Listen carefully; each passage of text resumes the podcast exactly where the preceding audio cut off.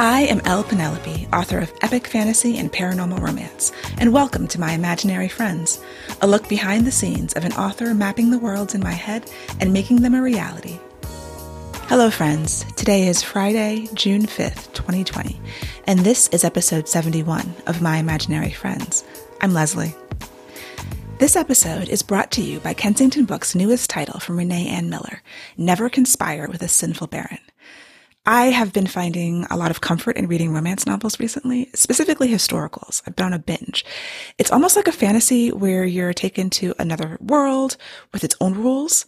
And this one is the fourth book in USA Today bestselling author Renee Ann Miller's sexy historical romance series, which feature more modern heroines with interesting professions and plenty of agency. Lady Nina Trent has her sights set on a certain duke who's more interested in hunting game than finding a wife. So when the notorious flirt, Baron Ralston, offers to pretend to court her in order to attract the duke's attention, she reluctantly agrees. It's a charming, funny story where a slightly desperate but good-hearted rake has the tables turned on him by love. You can find Never Conspire with the Sinful Baron by Renee Ann Miller wherever books are sold. Find out more at kensingtonbooks.com. So this week's best thing is given the situation, and by situation, I mean the protests against police brutality and racial injustice and the corresponding retaliation by police. It has been, uh, it's been a week. So this week's best thing for me is the tiny bit of hope that I have, the possibility that things will change. And I think it's captured in this post, this poem that I saw that was on Instagram. Amidst the grief and sort of the sadness, the exhaustion, you know, we always live with anxiety and hope. I think that when you, when you live with fear, the way that black people in this country have to, and the way that a lot of people have to, um, there's also hope that comes along with that. There's that anxiety, and then there's the hope that one day you won't feel this way. And so the poem is by Leslie Dwight, and it says, What if 2020 isn't canceled? What if 2020 is the year we've been waiting for?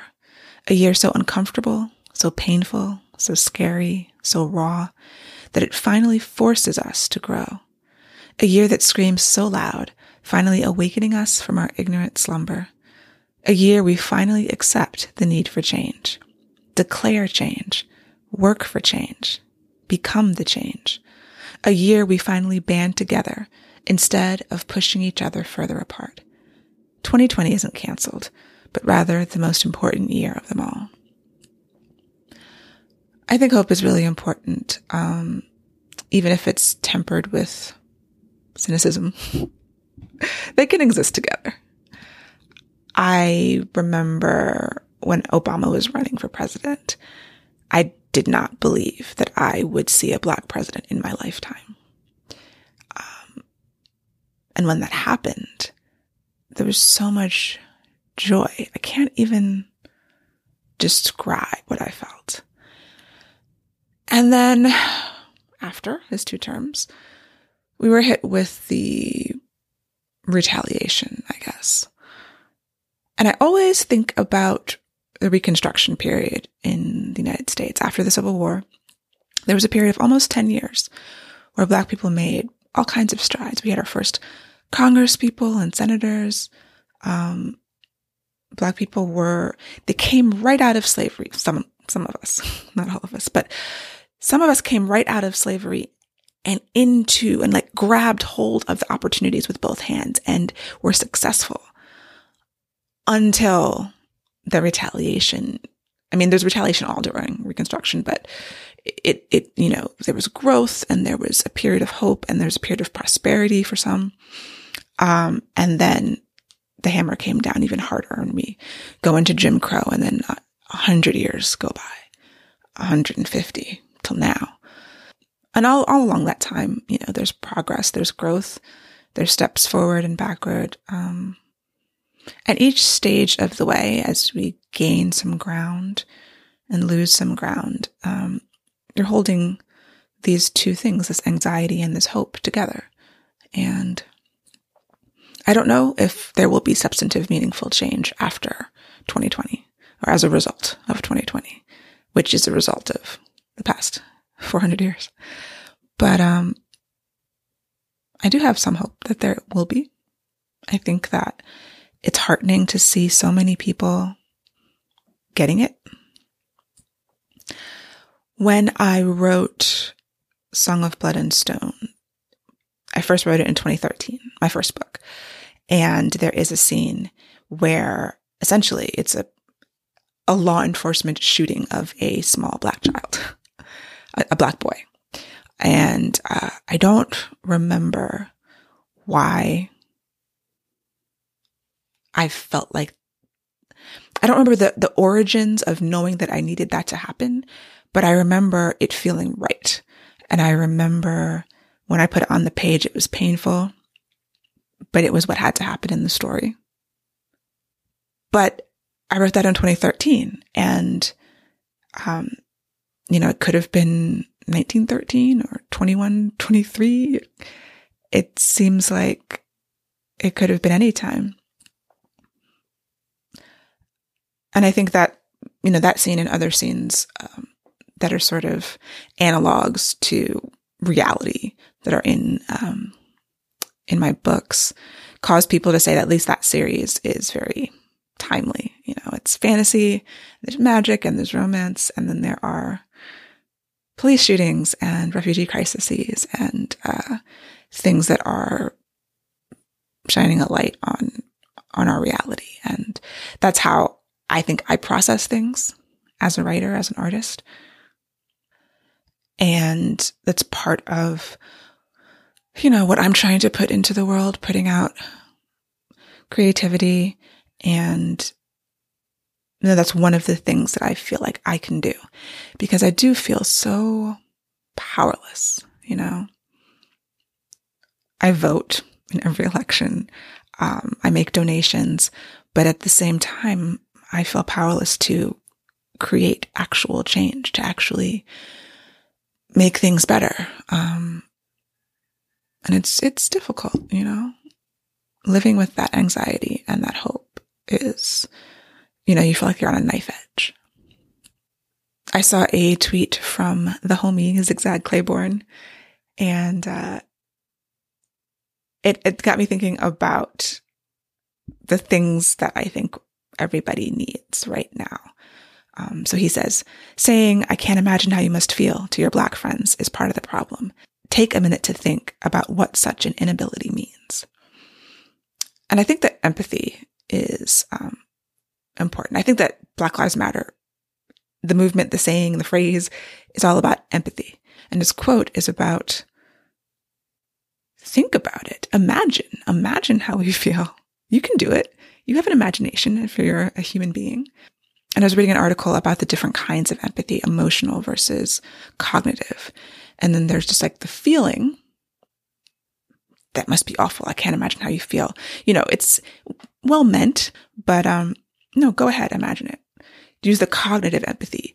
Put yourself in that situation. How would you feel? And so cultivating empathy is part of the story. Black Lives Matter is sort of about trying to get people to recognize our humanity. And we know that they don't recognize our humanity because they murder us in the streets without any compunction and they don't get punished for it, which reinforces the lack of humanity with which society views us. So that's part of it. But at the end of the day, you can shout and scream and beg for someone to view you as a human. That's not really creating change. I think it does change some people. I think it's necessary, you know, because of the people that are, that will be affected, the people who never thought about it and now they are and are practicing that sort of um, purposeful empathy and imagining. There's a second part of it, which has to be completely separate from other people. It has to be from within the Black community, only us, for us, by us, and protecting ourselves. Because begging other people to view us as humans is not enough, you know? Relying on other people to change their minds is not enough. It's important and it has to happen, but that's not all there is. And what that looks like is something that is going to be really hard. You know, I am lamenting the lack of the lack of strong and cohesive leadership right now. There are definitely leaders and activists emerging, but there's not that strong voice that I think we had in the civil rights movement. Um, and not just Dr. King, but like the organization and the momentum and the cohesiveness. And there was division in the civil rights movement, obviously, but ultimately they were effective to a certain degree, right? So yeah, those are my thoughts and just cultivating empathy and then protecting ourselves, however that means, whatever that means.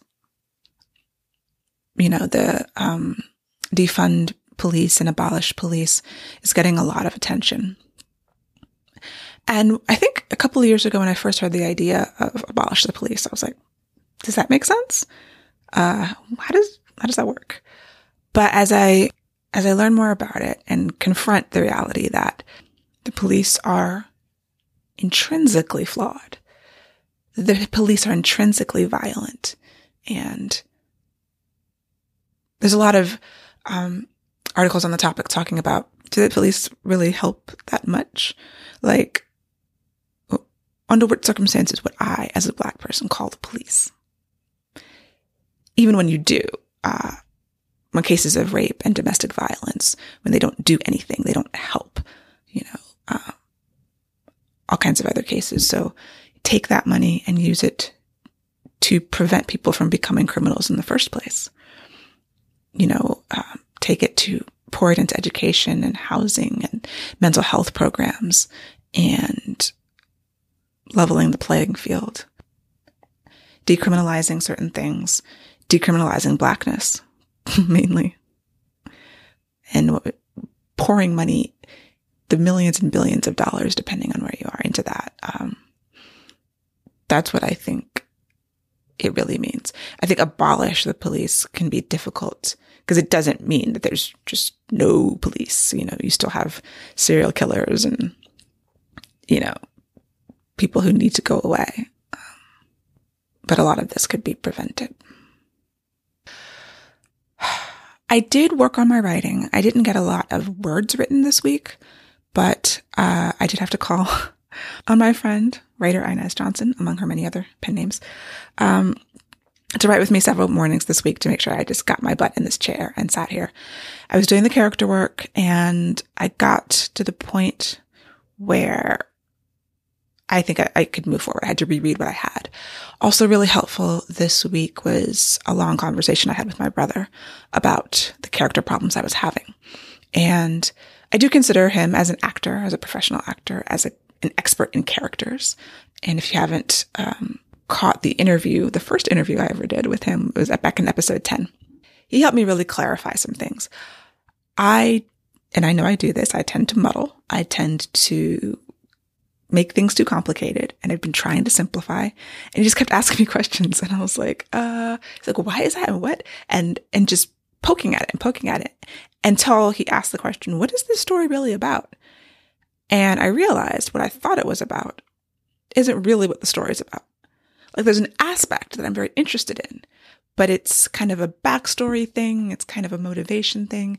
The actual story from beginning to end is about a woman who goes through a portal into a new world and does some stuff. And then, you know, the end. No spoilers. And I think somehow the other things that interest me in the story, uh, were, were clouding me and complicating things. And I need to find the least, what is the lowest common denominator? The shortest path between the two points to get from point A to point B. And then once I have that shortest path, I can add in the color and the life and the other interesting things. But the story is about the thing that this character has to do, the, the, um, the external goal and accomplishing it. And I was overcomplicating the inner journey, I think. And I, and I subconsciously, I knew that that was the, the source of the character problems, that I knew that the inner journey had to contribute to the accomplishment of the outer journey, right? You, you have something wrong internally, so the lie, the wound, the thing that causes you pain and it causes misbelief within you. And then when you solve that misbelief, that inner conflict, you are able to then get what you need to solve the external conflict. And these are all things that I know, but talking them out and having someone question you and question your assumptions and and the things that um, I kind of just glossed over made it more clear. And uh, so I'm not not 100% there yet, but I'm definitely well on the path. And so I have to just sit down and get the scene written and try to get back on schedule. I feel like I lost two weeks, which when I'm trying to finish this by the end of the month is kind of devastating.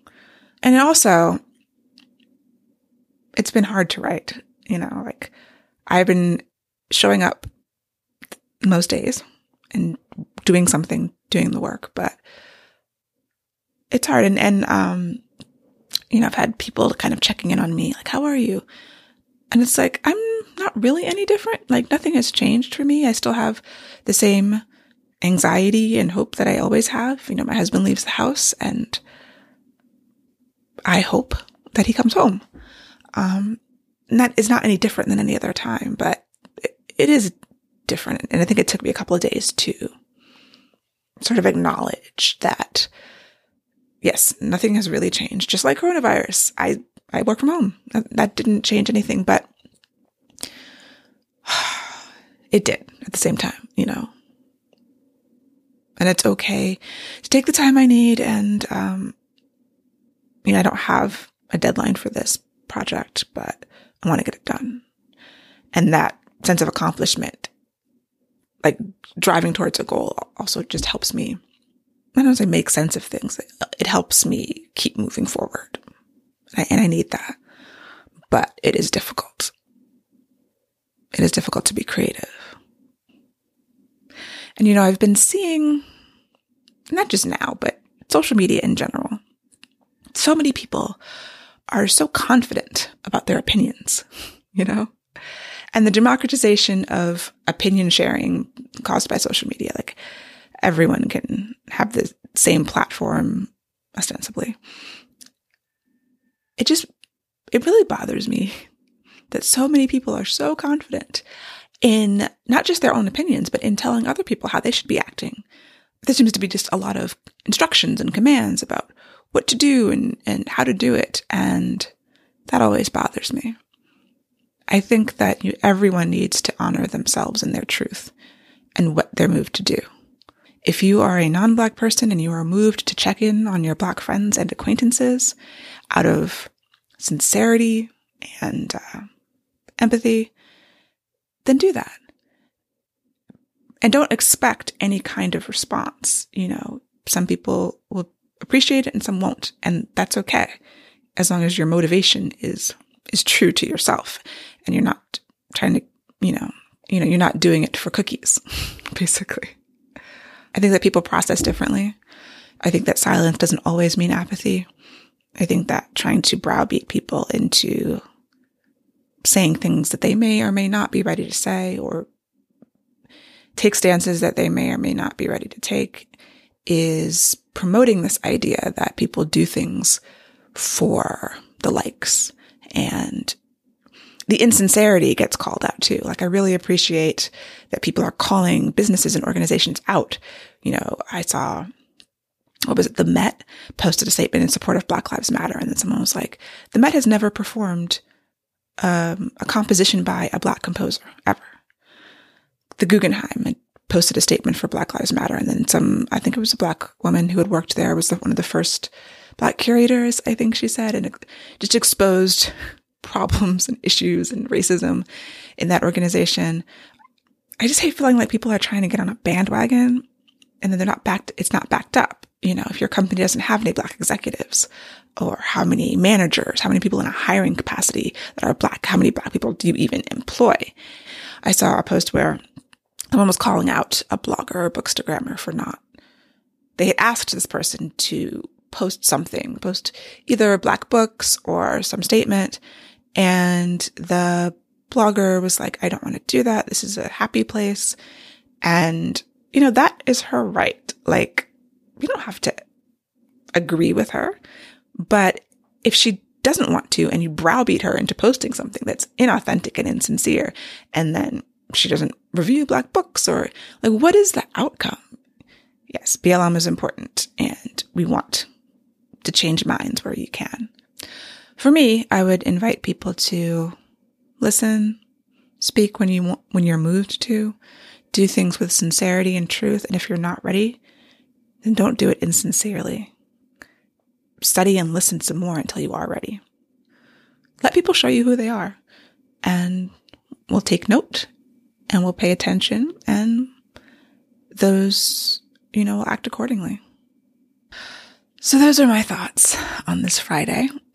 Um, I don't know what the weekend will bring. So, so, by the time this comes out, who knows what will have happened, but I hope that 2020 can be the most important year of them all. My goals for the upcoming week are to get words on the page. I want to wish my brother a happy birthday. And uh, I hope that you have a good week. For episode show notes and to sign up for the Footnotes newsletter, go to myimaginaryfriendsshow.com. Subscribe wherever you get your podcasts and watch the video episodes on YouTube. Please leave a rating and review to help support the show. And My Imaginary Friends is part of the Frolic Podcast Network. For more fantastic podcasts, go to frolic.media slash podcasts.